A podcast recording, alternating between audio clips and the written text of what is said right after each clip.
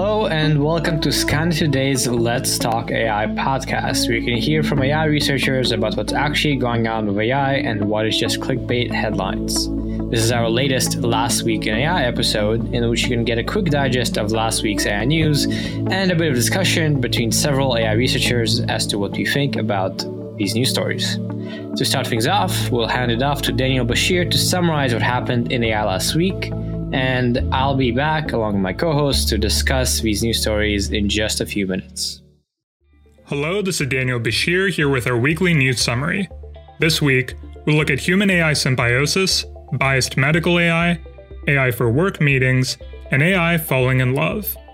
The classic idea we've held about humans merging with AI often brings up images of the Terminator, or the Singularity, a sort of physical bond between humans and machines. In VentureBeat, Gary Grossman, Senior VP of Technology Practice at Edelman, ruminates on the future of natural and artificial intelligence. Grossman notes the positive hopes that AI will automate repetitive tasks and release humans to engage in higher level creative work. But a tension exists between the drive to use AI and its potential to overtake us. While AI is still in its infancy, many worry about the repercussions of superintelligent AI.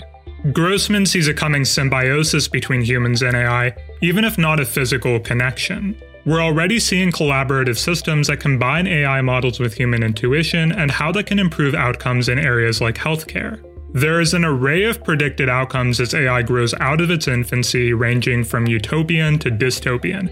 Grossman's article leaves the door quite open, and indeed, it is hard to know what possibilities will emerge in a future we don't yet know. As we noted in that first story, healthcare is one area where AI can augment human capabilities and intuitions. But AI bias is ever present and poses significant dangers. Wrong decisions in a medical context can have deleterious consequences, and Scientific American argues this means high stakes medical AI algorithms must be trained with datasets drawn from diverse populations. While using representative datasets is the goal, the article notes this isn't the status quo and acknowledges the difficulty of gathering diverse data. The sanctity of medical data, privacy laws, and economic incentives all make the acquisition of medical data more difficult, even for good purposes. But these problems will have to be solved in a world where AI begins to play the role of expert in high stakes decisions across multiple domains, including law enforcement and loan approval. Solving the data issue alone won't be enough to create safe, effective AI, but it is an important first hurdle. The article states that we must build the technical, regulatory, economic, and privacy infrastructure to deliver the large and diverse data needed to train these algorithms. Turning our sights from medicine, many office workers have been working from home for months now, and the change of pace, along with Zoom fatigue, might be causing many of us to lose interest during meetings. In a year where the already existing difficulties of meetings are compounded by technical issues, a wave of startups has risen to meet the challenge. As Wired reports, Macro makes a collaborative interface for Zoom, and Fireflies integrates with popular video conferencing platforms to create a searchable record for each meeting. Headroom wants to take this even farther, using emotion recognition to map hard to detect expressions from coworkers into visible real time feedback for presenters, translating head nods and thumbs up into cues like emojis. Given that the pains of teleconferencing are multifaceted, other startups have popped up to help with aspects like scheduling and delivering presentations. Given that many tech companies are poised to offer more generous work from home policies, we can expect more creative uses of AI to aid our work meetings in the future.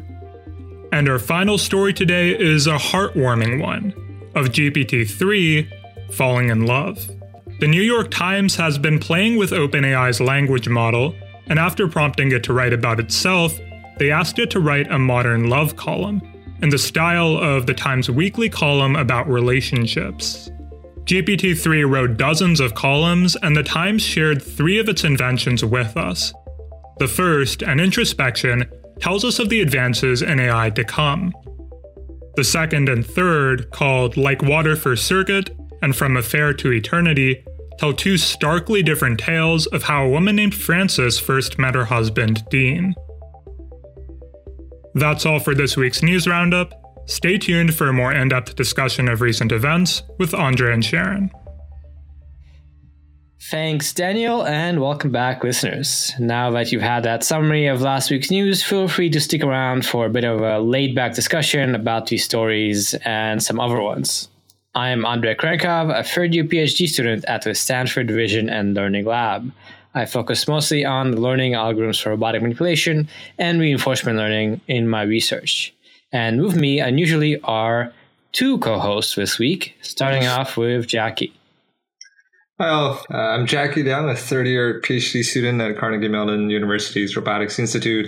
I mostly do research in machine learning for robotics, in particular, how we can better use simulations to make robots more adaptable in the real world. And I'm Sharon, a fourth year PhD student in the machine learning group working with Andrew Ng.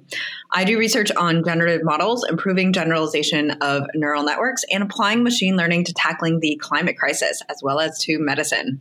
And I don't work on robots. I'm not as cool as the other two. but I'm back and uh, I am tanner than ever, actually. mm-hmm. Welcome back. Uh, very good that you had a vacation and uh, you know took a break from everything, including a podcast, as you should. Took a break from 2020, actually. Right. But, uh, took a black, yeah, from pretty much the world as it is. You went to Hawaii when COVID is uh, less of a factor. It sounds like. Mm, yes, much less. But now you're back, and we can return to our usual podcast routine. Although now we are going to try to have a third co host. Let's see how it goes. And let's go ahead and dive in straight to our initial set of stories to discuss, which uh, is, for once, not actually kind of news stories. We have a topic here, which is discussions on the machine learning subreddit which is a big, big subreddit where a lot of people discuss new AI research, new machine learning research, and kind of meta discussions about research. And the topics we have to discuss are two threads that happened uh, late last week. The first one was why you shouldn't get your PhD, which you can imagine what that was about. And the second kind of the response was where you should get your PhD. Um, and to just to summarize real quick, the Shouldn't article made this whole point that it, it argued that PhD programs take kind of uh, excited young researchers and you're not allowed to do anything really creative. You're, you're forced to conform in your research. And uh, then you're stuck doing that for like five, six years, whereas you could be off earning way more money or maybe doing other things that are more creative. Basically, there's a huge opportunity cost. And that was the main case for that uh. It was a bit of a rant by someone uh, late into their PhD, I think. And then, uh, as a counter reply, there was the should piece that basically said that you can have a lot of creativity and good stuff in your PhD, but you know bad things happen, you need to be pretty strategic about it. So, uh, yeah, I don't know. Um, I know I responded to the shouldn't thread with my take. and oh I, I didn't didn't agree with it. Spicy, spicy, spicy. Yeah, it was uh, pretty. It was a pretty negative take. So I, I responded saying, you know, uh, I don't know. I think mine is going not quite like that so far. So uh, I don't know how you can make a claim in general. But yeah, what do you think about this sort of criticism and um, which one do you more agree with? I guess hopefully the second one. I think I agree with, uh, to some extent, both of them. Uh, I definitely, um, I actually agree very much with a comment in the uh, why you shouldn't get your PhD, where they say, you know, actually in industry, uh, working at an actual job in a big organization is also very effective at smacking quote the creativity out of bright-eyed new employees. And i think that's true as well. And so um, and i think the really funny like suggestion there is uh, the secret is to be a quote unquote closet rebel. Where you do crazy stuff behind the scenes um, and just make sure it looks like you're doing things in a canonical way to the casual observer And I would like to generalize this to dating, um, where oftentimes you want to date someone who knows how to like pretend to do all like, you know, some of the formalities, but has a little bit of crazy inside. Otherwise, that's just like so not fun, right? Like, so I think like there's an aspect of this to everything. And, um, yeah, it makes me.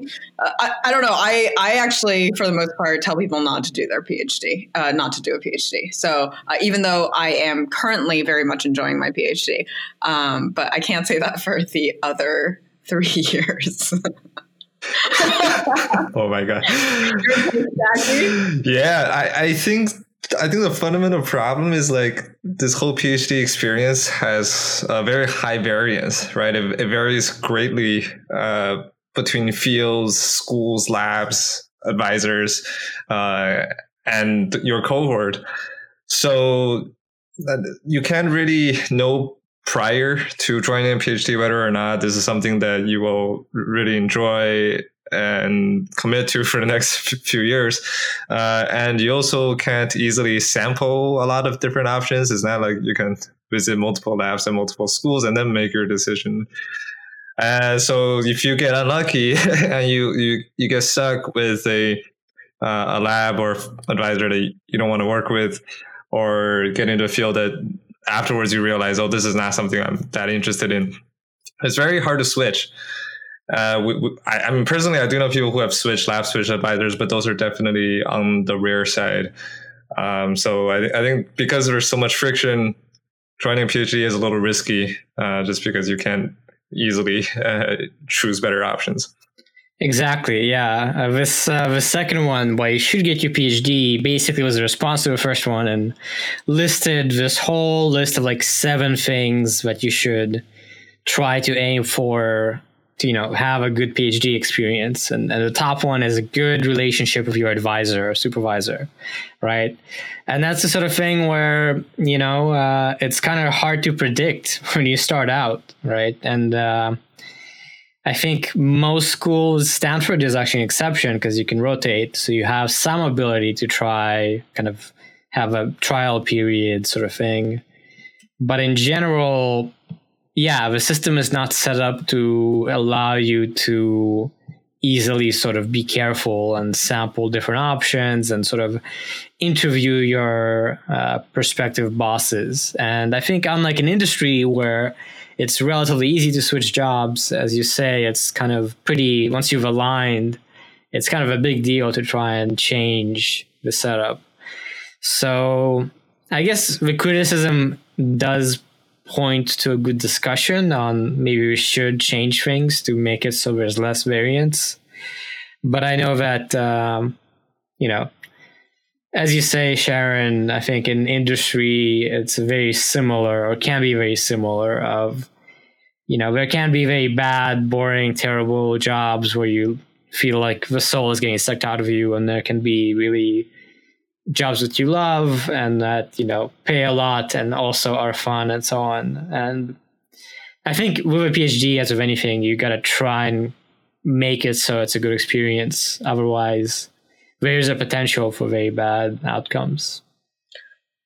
Right, definitely. I, I think it's also about thinking about how it aligns with your own goals um, and what you want to get out of it. And that can be very hard going into a PhD because you're like, oh, this seems like interesting, or I, I respect this one person who did a PhD and um, and that's not a great sample size to go off of, but I think like human life experience often does go off of those.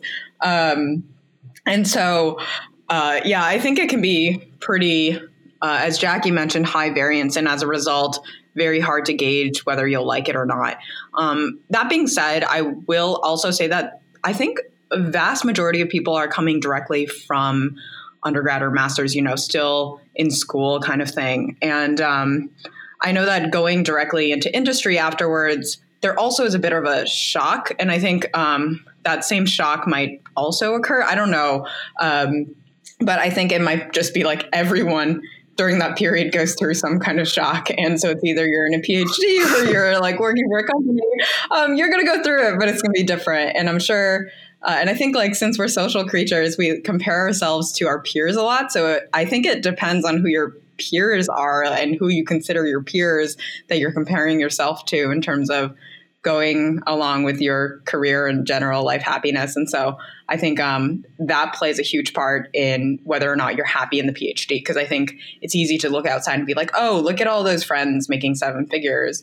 Where I'm, you know, where I'm, I'm like, I basically don't see the light of day or something like that. I don't know, you know, the PhD. But um, or that's life is sometimes a choice. Um, but the but it, it's like oh, or or you don't think of it that way. You're like oh, all my other friends are in PhDs, or my other friends are in jobs, and they're just like they hate it. They hate their manager and blah blah blah. You know, so I don't know. Yeah, so I, I do want to sort of make a make a positive comment uh, regarding you know, since we're all doing this, um, ideally, I mean, in, in, a good PhD experience, what one thing that really stands out is just having a lot of freedom. Um, so intellectual freedom, freedom over what, what you work on. I mean, ideally, you have enough space to explore whatever you're interested in. You have support from some of the most um, uh, well-known experts in, in the field in the world, and there there is no concern for immediate uh, commercial applications, right? So you're not like um, pressured by financial incentives necessarily. And a good advisor should shield uh, their students uh, from concerns about funding. So you know it should be. Uh, almost a liberating experience. Uh, you have a lot of freedom, work on whatever you want. there is an opportunity cost, of course, that you're not making uh, industry type um, uh, compensations. Uh, but if this is something you value, then a PhD could be good for you. No, it's funny. Uh, one of the things I sort of came to accept early on in my research career, I think probably when I was starting my PhD, uh, is that you don't often you don't get to just do what you want. you know, there's this kind of expectations versus reality, and uh, you do want some amount of freedom, uh, but I think there's always a bit of sort of negotiation involved, right? And that's just like um, true of, of anything in life. You gotta sort of expect some amount of having to agree and get people on board with things, and then maybe sometimes you'll have to make uh, little sacrifices in direction or basically agree with people and, and come to a middle ground. So I think expectations has a lot to do it and doing research in your undergrad or in your master's before deciding to do a PhD to have a feel of how research works and to know that you know this is how it works. It's hard. It's it's probably a lot less enjoyable than well you know it's easy to have a romantic view of research as a sort of like going to walks in the park and thinking through things when uh, I think the process can be a lot more painful once you kind of try to publish a paper. And a PhD, you know, the, the most you can say you get out of it by the end is that you've had a few years of doing research. So the main reason to do a PhD is if you really want to do a PhD and learn to do research uh, and do research for a few years. And um, you may or may not want to continue academia afterward. Uh, one of the posts that was one of the points that this first post made was that you get very little out of it at the end. And so I think another reply is, well, ideally what you get out of it is what you have along the way, which is the freedom to do research you know meet other researchers go to conferences that should be uh, in decent part what you hope to get out of it and what you kind of sacrifice going to industry and get a lot of money for because you want to do that uh, kind of research yeah, one thing that jumps to mind is so I, I did a little bit of research in my undergrad, and um, which was my undergrad thesis, and I really enjoyed it. And I think one thing to kind of meditate on is why did you like eh, let's say you do do something beforehand and you're like you know i think i want to do a phd because i tried research out and i really like it but like why? So i think like distilling why was really helpful in navigating and figuring out what i what i actually wanted. Because um, i think i think we talk about oh having freedom blah blah blah but i think some people um, especially in the beginning of the PhD, might not uh, might not benefit the most from freedom, even if it's something they want. Uh, it might just be too much to just push someone into the deep end because they might not actually swim. Um, so I don't know. I think it definitely varies. And it's actually thinking about it from like the advisor's perspective, it's a pretty hard task of like, oh, how do I make this person like creative and like think for themselves, but also like be valuable to my group, you know? Yeah, that's a part of the variance for sure is you have a lot of freedom in how to design your schedule, how to try to go about research. Uh, and yeah, as a result, you can have bad experiences where you're not able to kind of get things together. But hopefully, uh, you have mentors that kind of guide your development and, and guide your research and help you, you know, do what you want, hopefully. Okay, so I think that's been a pretty fun discussion. Let's hope that, you know, uh, as a result, uh, listeners, I mean, I guess all of us here are doing our PhDs currently and enjoy it.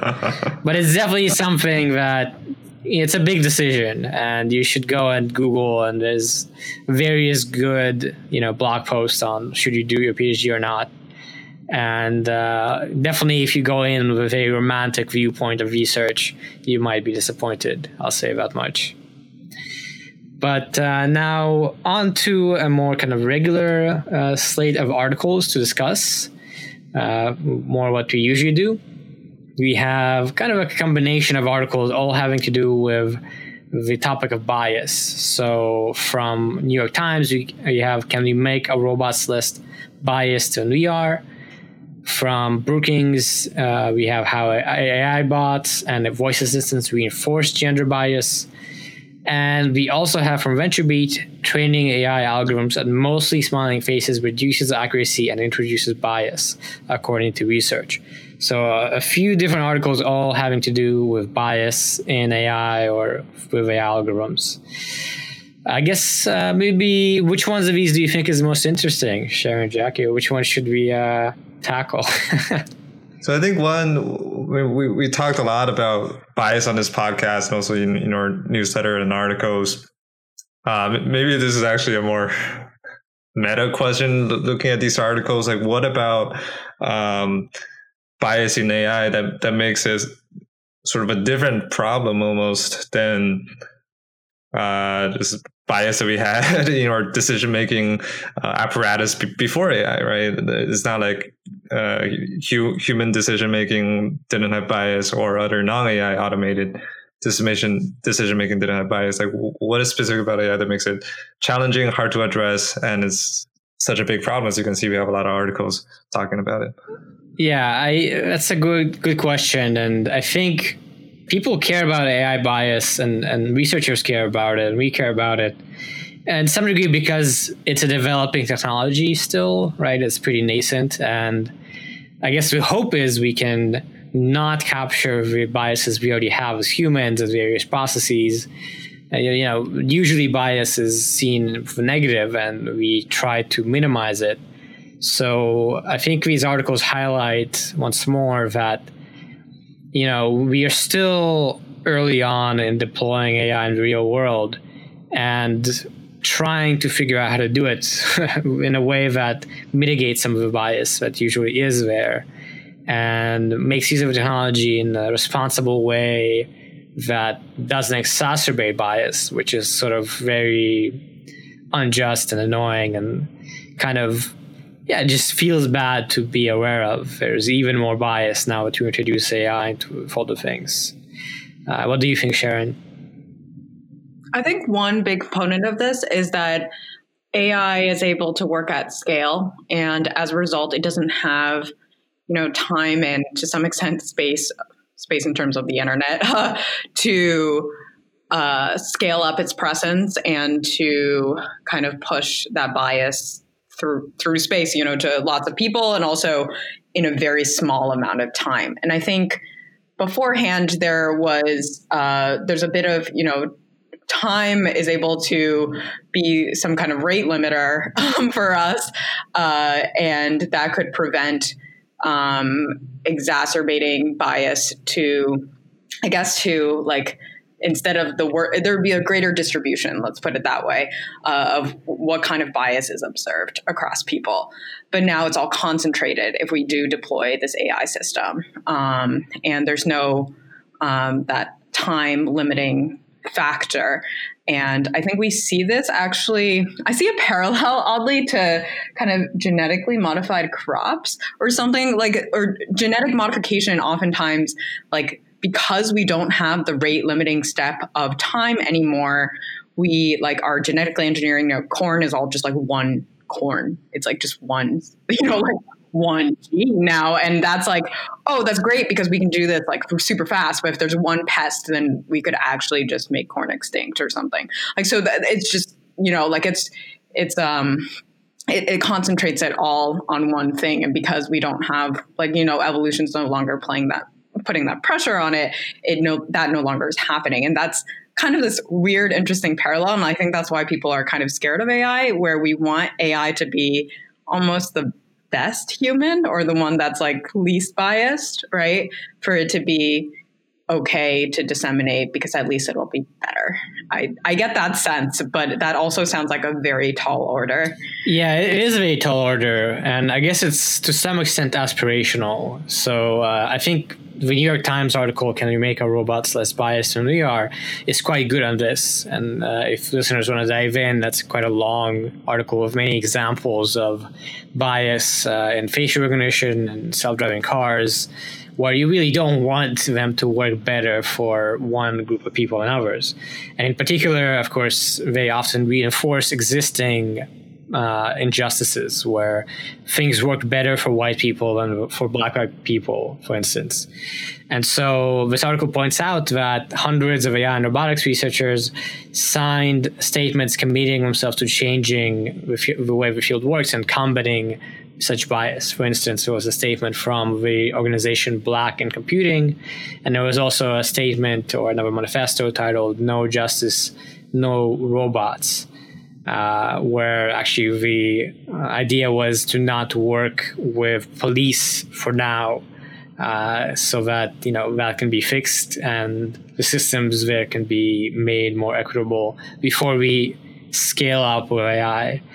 So yeah, I, I think uh, some good examples in that article, and definitely when you get to scaling up, I guess you want to be extra careful.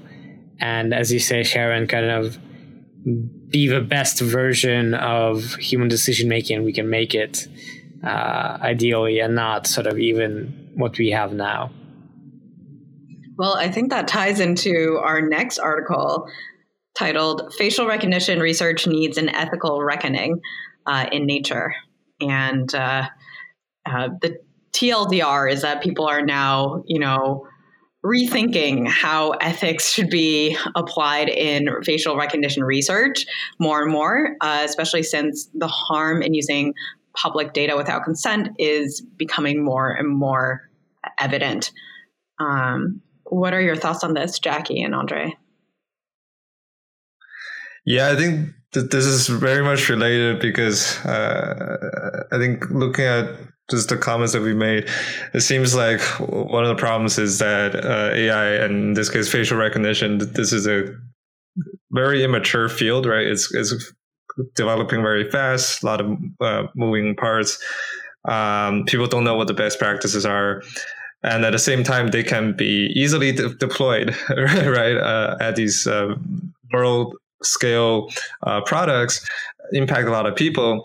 Um, but what's being deployed is still sort of a research product, and people are not aware of all the uh, uh, downstream um, societal impacts. So I think that this is one highlight of that, and how you know researchers were doing all this facial recognition research didn't fully uh, realize or internalize like what are the, all the things that all the applications of the research and also at the same time, I think the other thing this article pointed out was how a lot of the data sets uh, used to enable these research were uh, collected just on the internet uh, with faces of uh, just ran, random people pictures found on the internet, but these people did not give consent to having their faces be used in these studies.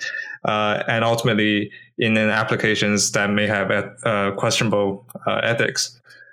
Um, so yeah, I think I think one step uh, removing data sets that didn't go through proper uh, that weren't collected with proper ethics review is a very positive step. But I, I think I do remember an article that we covered a couple weeks ago for about how there even if you remove one data set, there's all these derived data sets. People are still using them. Uh, researchers don't really have that complete control over where their research is going to end up. Yeah, uh, to that point of what researchers um, made, this this Nature article is kind of building on top of uh, a, a, survey they had. So it was a survey of 480 researchers who have published papers on facial recognition, AI, and computer science. And then, yeah, there's some very interesting results. Um, kind of as the title implies, in general, a lot of the researchers felt that things need to change. So, for instance, uh, 40% respondents said that researchers should get informed consent from people before putting their faces in a database um, or uh, close to that, uh, researchers can use online photos when terms of licenses permit their use, which in many cases that was not uh, the case of existing data sets. And it uh, also got into kind of more tricky and more ethically troubling territory. For instance, uh, is it ethical to do facial recognition research on vulnerable populations that not might not be able to freely give informed consent, such as the Muslim population in Western China. Seventy percent of researchers said that it might be ethically questionable if informed consent is given, which, again, um, when we get into these end applications, uh, especially, and there have been papers on, you know, recognizing the people from a Muslim population in China, and that caused a lot of discussion that's when researchers really need to think more about the ethical implications of things. Yeah, I think this is an area where sort of researchers have an outsized uh, responsibility because the, the people who are uh, negatively impacted by um, these uh, facial recognition system or or whatever system it is that you know collects people's data without their consent or whatever uh, the, the, the, people who are impacted by this might not be aware of it. Uh, it's very hard for anybody to find out whether or not their face was part of a data set that powered some uh, facial recognition software for a surveillance company, for example. Uh, you can't really trace that back. And researchers and people who apply this technology sort of have all the power here almost. Uh, so that gives them more responsibility to make sure that what they're doing uh, satisfies ethical standards, have transparent, you know, industry-wide agreed upon reviews, um, so that we can make, make progress on these problems. Yeah, we have uh, NeurIPS, uh, one of the big conferences in AI coming up next week. And uh, we've discussed in the past how NeurIPS now requires a statement of broader impact precisely because people can use that as an opportunity to reflect on any ethical questions and address any potential uh, applications and hopefully warn people reading the paper, you know, maybe don't use it. And interestingly, um, this Nature article also highlights that the journal uh, Nature Machine Intelligence is also trialing an approach uh, in which it asks some authors of machine learning papers to include a statement considering broader so- societal and ethical concerns. So, yeah, we are definitely moving uh, as a field towards trying to get how to do things better and continue to do research while also considering the ethics uh, involved. And I think it, as we've said, yeah, it, it really shows how the field itself is pretty young, pretty nascent, and hopefully these are sort of growing pains where we are figuring out a lot of the best practices and they'll develop over time and yeah hopefully things will get better. Yes. Well will things get better? Yeah right. next article. Maybe not So, our last article is a Medium blog post titled I Asked GPT 3 for the question to 42. I didn't like its answer, and neither will you. And another article, uh, Meet GPT-3. It has learned to code and blog and argue. And that second article is from the New York Times. So this blog post was really interesting. Um, the author uh, framed a question as a story between a father and his son, uh, and it was kind of a trick to get GPT-3 to um, discuss kind of 42 or the question you know the meaning of life question essentially. Um, and uh, GPT-3 had a really funny response that seemed kind of philosophical and open-ended. Um, basically just the question is and just question mark you know blank. Um, super look into it. Um, maybe some kind of weird you know error thing. No no no. Um, if not um, what what do you guys think about this? yeah, so I, I noticed this uh, GPT-3 blog post. I think on Hacker News, it made it to the front as many GPT-3 things have. And this one was interesting to read because the guy, the author, uh, really seemed to talk about GPT-3 like an intelligent entity. He, there was a lot of like, was it thinking this or you know, was it making fun of me? It was giving it a lot more credit than language models really deserve, and, and as far as inner state. And I was struck uh, that it came out right around the time of this New York Times article, where there was also some, you know, sort of very similar content. Honestly, uh, they they showed how you could use GPT-3 to generate some content, and then uh, wrote an article about it. So yeah, I think it's it's kind of interesting that we keep seeing these sorts of things of like I asked GPT-3 to write an article about X, uh, and then people seem very fascinated by these things, and they keep popping up. Like we've had, I don't know, probably four or five instances already on on the podcast. So yeah, I it curious, and I wonder how soon will the novelty effect wear off. How soon will you know having AI algorithms that generate pretty coherent text that can be funny and unexpected sometimes. When will that get old? Because it seems like it hasn't yet after like half a year of having GPT 3 around. Yeah, it was just kind of uh, interesting because We've observed this AI effect. A lot of people talk about it, right? It's uh, whatever hasn't been done is called AI. Once it's been done, is no longer uh, considered an intelligence anymore or, or intelligent behavior anymore. Uh, so maybe after a while, people will realize, hey, this is actually just uh, doing creative recombinations of the data that it was trained on. Uh, doesn't necessarily mean the model has any internal sense of what it's really generating. It's just very good at generating text that seem coherent to humans.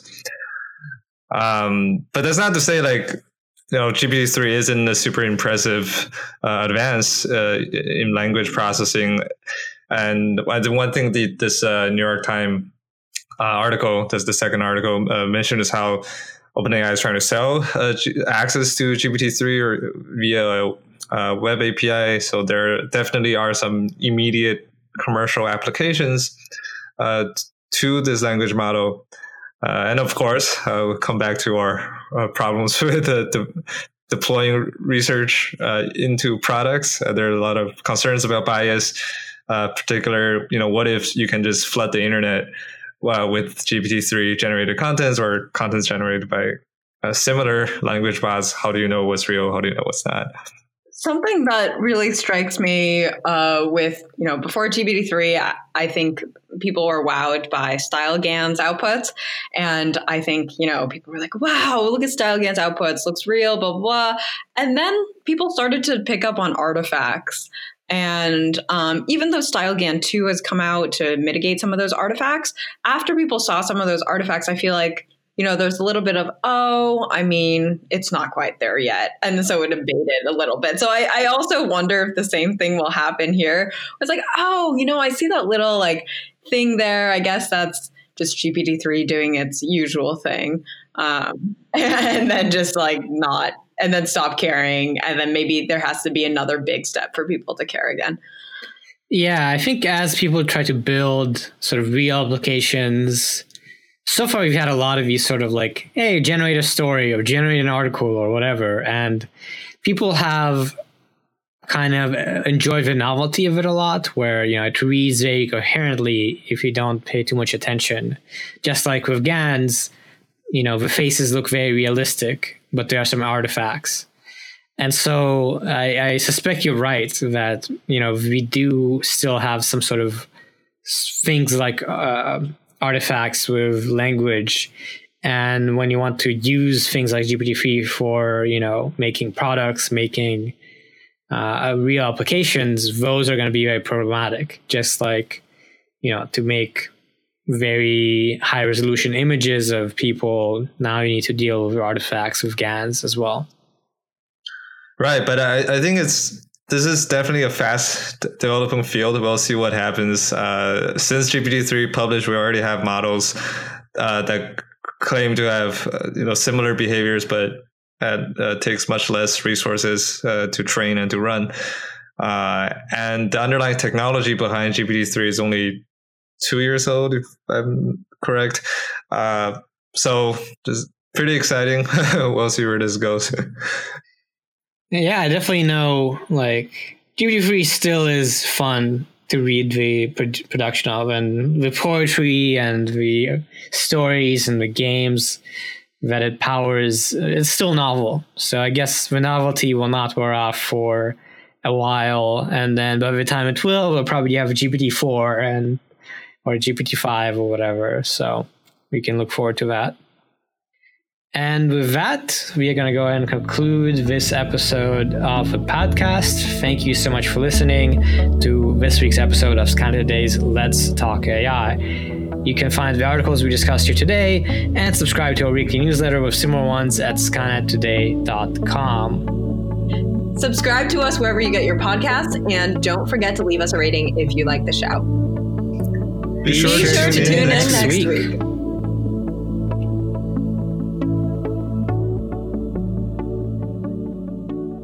Right, sweet. And then maybe I'll leave in the rest as bloopers. This this uh, should be fun after the end. Anyway. Subscribe to us wherever you get your podcasts, and forget to, don't forget to leave us a rating if you like the show. I'll do that again. Sorry. and just forget to leave a rating. that might, you know, the reverse psychology might work with the people who haven't left a rating yet. So okay. okay. You sure to wait? Do I say it or not? Okay. do it. Sorry, I'm not sure what Jack. Jacky's laughing the whole time. Great, I love it. I love it. No, no, no, it's appreciated. That was a compliment.